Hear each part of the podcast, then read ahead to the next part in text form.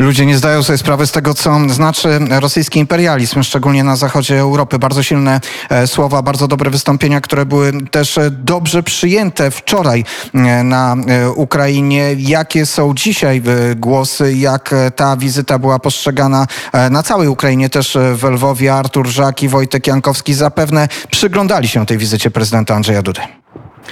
Oczywiście ta wizyta zarówno wśród komentatorów, jak i zwykłych mieszkańców, zwykłych obywateli Ukrainy była przyjęta w sposób bardzo pozytywny. Jak rozmawiałem ze znajomymi, to oni byli naprawdę zaskoczeni, że prezydent Duda właśnie, tak jak mówiłeś, jako jedyny przywódca państwa przyjechał, nie bał się przyjechać.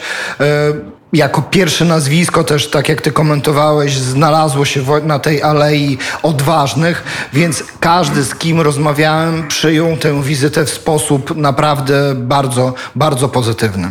I jest takie poczucie, że Polska to jest rzeczywiście przyjaciel. Ja nie lubię, gdy w kwestiach politycznych używa się tego określenia, ale rzeczywiście, że na Polskę można polegać i że prezydent Polski przyjechał w takim okresie, zresztą już nie po raz pierwszy, to do Kijowa na Ukrainę to jest odbierane jako wielki gest i myślę, że my tutaj budujemy sobie kapitał zaufania na wielki okres, na dziesięciolecia.